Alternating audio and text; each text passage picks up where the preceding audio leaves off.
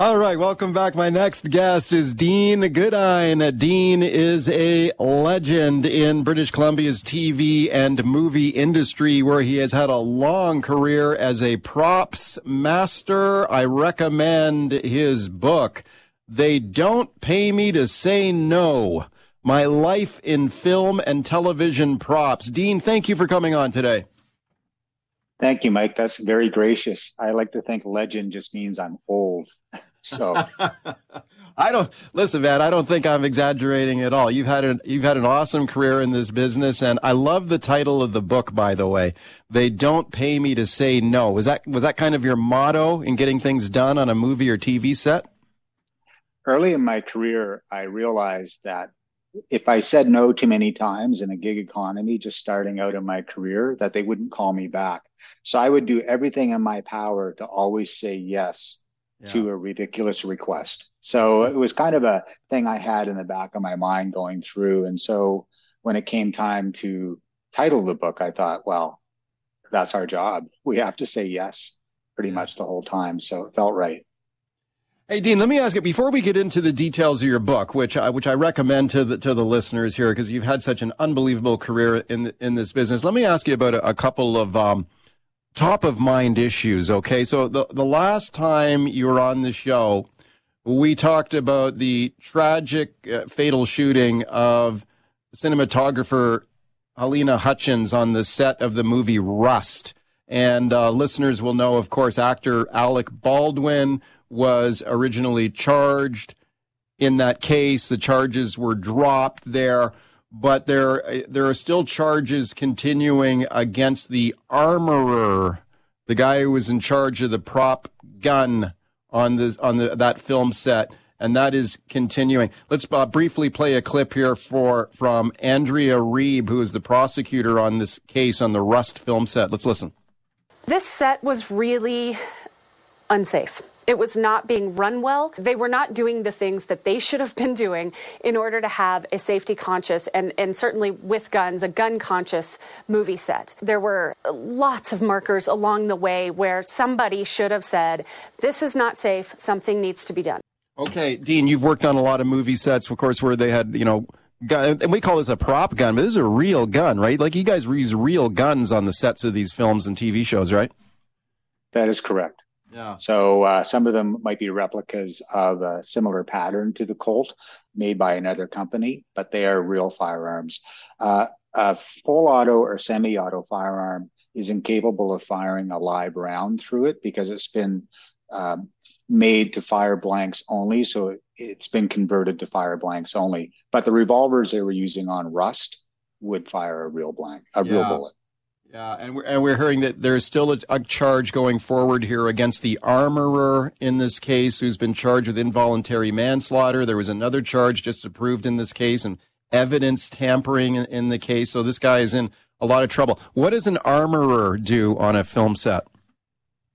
Well, an armorer is hired by the property master. So when I when I I just finished the movie that was my first blank full blank fire movie since the Rust tragedy. So I hired the armorer. The armorer works under my responsibility of the firearms that we choose for the film.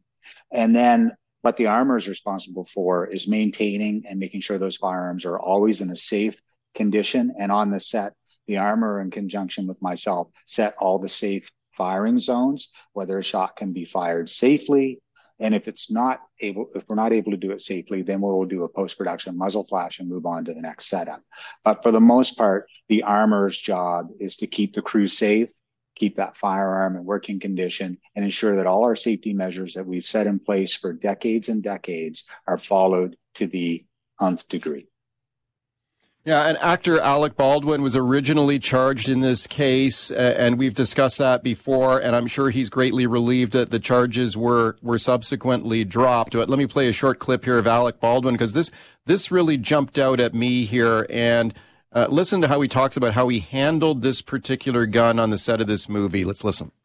It wasn't in the script for the trigger to be pulled. Well, the trigger wasn't pulled. I didn't pull the trigger. So you never pulled the trigger? No, no, no, no, no. I, I would never point a gun at anyone and pull a trigger at them. Never. I have dreams about this constantly now. I wake up constantly where, where guns are going off. You know, one of the things that jumped out at me there, Dean, in that quote, he said he would he would never point a gun at someone and pull the trigger, even if he was assured it was a prop gun or there was a blank there. Uh, don't you ha- like when you're on a movie set and you're filming a you're filming a scene with a firearm? Don't you aren't you don't you have to pull the trigger anyway to sort of set off the blank? Well, in the case of this this uh, particular time, they were just rehearsing for camera position, and when Alec drew the revolver from a cross draw shoulder holster, he was cocking the revolver as he drew, and they were lining up for a shot of the hammer being cocked. Now, I've worked on enough westerns for your listeners. Unforgiven, Open Range, mm. The Assassination of Jesse James are some of my films.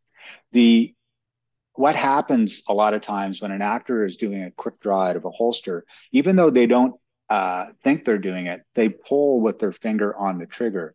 And with a single action revolver, which is what uh, the 1870s and 1880 revolvers were, single action means you can cock it, but it won't fire unless you pull the trigger. So if his finger was on the trigger as he drew, he would have cocked the hammer with no intention of having that hammer drop and fire.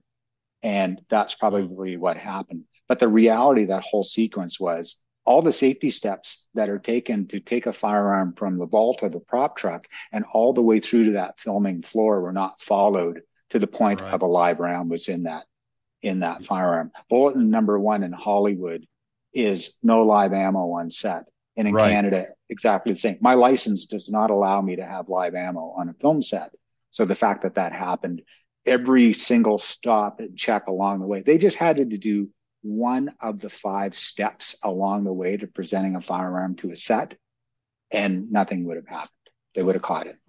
We continue to follow that case there. What a what a tragic case that is. Let me ask you real quickly. We'll, we'll take a break and then talk about your book here on the other side. But let me ask you real quickly about the other story in the headlines right now in the BC and film uh, TV and film business, and that, of course, is the st- actors and writers strike in Hollywood that's affecting productions here in Canada. Let's listen to actress Fran Drescher here, famous for her role as the nanny on TV. She's now a union leader. Have a listen. The jig is up. You cannot keep being dwindled and marginalized and disrespected and dishonored. The entire business model has been changed by streaming, digital, AI. Okay, it seems like this strike may drag on. It's affecting a lot of people, putting a lot of people out of work. Dean, is it is it uh, how much of an impact is this having in BC right now?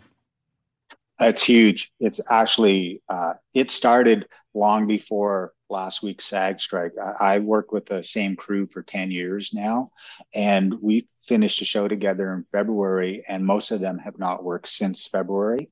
I was lucky I got on an indie film in Calgary and I just finished it two weeks ago. But I'm a very optimistic person at best. And I actually don't see the end of this. I don't see the resolution. Usually I'm very analytical and can process it after this is my fifth decade in the industry. And so I've seen a lot of ups and downs and and things that have gone off the rails, but I've always sort of been able to sort of look beyond and find an end. But unfortunately, the CEOs who run these media conglomerates now are the same people that broke the industry. Like, mm-hmm. so I don't know if they're capable of fixing it because they broke it. And the system is broken. Uh, the industry has grown tremendously in the last 10 years. And those of us have been around a long time, Mike, have thought, when is this bubble going to burst? Because it, I can't see how this is sustaining itself. And if I was a theater, movie theater chain owner, I'd be pissed because I think at, at the end of the day, they somehow through the pandemic thought if they just dumped everything onto television, that that would be the end game of all this entertainment and media. And in reality is they totally shot themselves in the foot other than Top Gun and maybe Oppenheimer and a few films that'll get people back into the seats. A lot of the shows they're putting out are just not worthy of a family spending $150 to go to mm. a movie when they can watch it at home for $11.99 on the weekend. All right. Got a few more minutes now with Dean Goodine, the legendary props master in TV and movies in, in British Columbia. His, his book is They Don't Pay Me to Say No, My Life in Film and Television Props. So, Dean, we got like five minutes here. We're barely going to scratch the surface of this incredible career that you've had. But let's, let's see how we can do here. You, you have worked with some big stars. You worked on some big, big movies. You mentioned Unforgiven for example, one of the greatest westerns of all time. What was it like working on that film? I think that film set me up for the rest of my career, Mike, because I learned so much on that set about just having a prepared script, what that can do to a film company. If you have a finished script when you start pre production and you go on to set and you know there's going to be no changes, there's not 15 producers standing around coming up with really bad ideas. It was such a well oiled machine and so I carried that movie with me. I still carry that movie with me in everything I do, the way I present myself on set, the way I do things. It was such a quiet, professional, well run movie that I think all people could learn something from that one that work yeah, in this industry. It's absolutely one of my favorite films for sure. And I, I, just must have been amazing to be on that set. Did your, did your wife win a, what, nominated for an Oscar on that one? Is that right? Yeah, she was nominated for an Oscar. Uh, she's still at this point in time the only Canadian woman to have been nominated for an Oscar for set decoration. Uh, there have been some men that have won and have been nominated, but she is she was the first Canadian woman to be nominated, and still is the first Cana- only Canadian woman to be nominated for an Oscar. We got to go. I'll give you a quick Gene Hackman story. Okay. So, because uh, you love that movie. So, the yes. very first day that Gene Hackman came to Big Whiskey, the town, to play Little Bill Daggett, I was standing there with Eddie Iona, my prop master. I had, had his gun, his badge, his belt. And Gene looked at Clint and said, I don't really understand how to play this character. And Clint is a man of few words. And he just looked at Gene and said, and at the time, the Rodney King beating had just happened in LA, and LA had a uh, chief of police named Daryl Gates. And Daryl was really charming in the media, but the LA Police Department at the time was pretty rough. And so he said, I kind of see you like Daryl Gates. And that's all he said. And Gene goes, I get it. And then hmm. fast forward to two years later, we're at the Oscars, we're at the governor's ball after the award ceremony, and Jan and I are sitting there with with our boss, Henry Bumstead, the production designer of Vertigo, To Kill a Mockingbird and The Sting. And Gene comes over and puts his Oscar on the table and says, I just want to thank you guys for helping me win this. I thought that is the full circle of an actor for me because I saw him the minute he arrived and asked how to play the character, and I watched him walk off with the Oscar. Wow, that's that's amazing! What an amazing film that is. Let's talk about some of the other movies that you've been involved with here, Dean. Tell me about um, the film in Inception, uh, and oh. I know that was a, a critical one for you too, right? Yeah, I was just uh, I was just prop guy number five. I was working on a show in Vancouver, and I got called to go help them on the Alberta Snow Unit. And at first, I couldn't go, but then my show got shut down for a few weeks, and so I went. And uh, I get there at five in the morning. It's day one of filming. The entire cast are there: Leonardo, Elliot Page, uh, Ken Watanabe. And the scene was they're all at the top of this mountain, Fortress Mountain, in their skis. And I was hired to run the ski shop. So I get there and I'm riding up in the snowcat because the prop master wanted all of us on top of the mountain. And uh, a friend of mine, Shelly, who was working in props, looked at me and said, Oh, by the way, Leonardo has two pairs of skis. If it's too cold, he'll wear a slightly larger boot. And I, for some reason, I thought about it and forgot about it. So we get up to the top, throw all the ski stuff behind a berm. We get everybody ready. The helicopter's in the air, and a Nolan set is a fast set. There's nobody sitting down in director's chairs waiting. It's like when the sun was up, we were going to film. So we're getting everybody into their skis, and Leonardo goes to step in his skis, and nobody knows me. I'm it's like my first hour on the movie. And he goes to step in his skis, and his bindings aren't working. And the prop master looked at me and he knew I was hired to work in the ski shop. And he said, Hey, can you adjust those bindings? So I'm kneeling down in the snow. Chris Nolan, there's a helicopter. The entire crew, it felt like we're staring at me. And I remembered Shelly's line in the snowcat. Hey, he's got another pair of skis. So I looked up and said, he has another pair of skis. I know where they are. So I go running behind the berm to grab the skis and I bring them back and I put them down. All I kept thinking was, please let this work. Please let this work so I can go back to being anonymous. And Leonardo clicked into his skis, click, click. And the prop master looked at me and says, I don't know your name, but you're not leaving the set.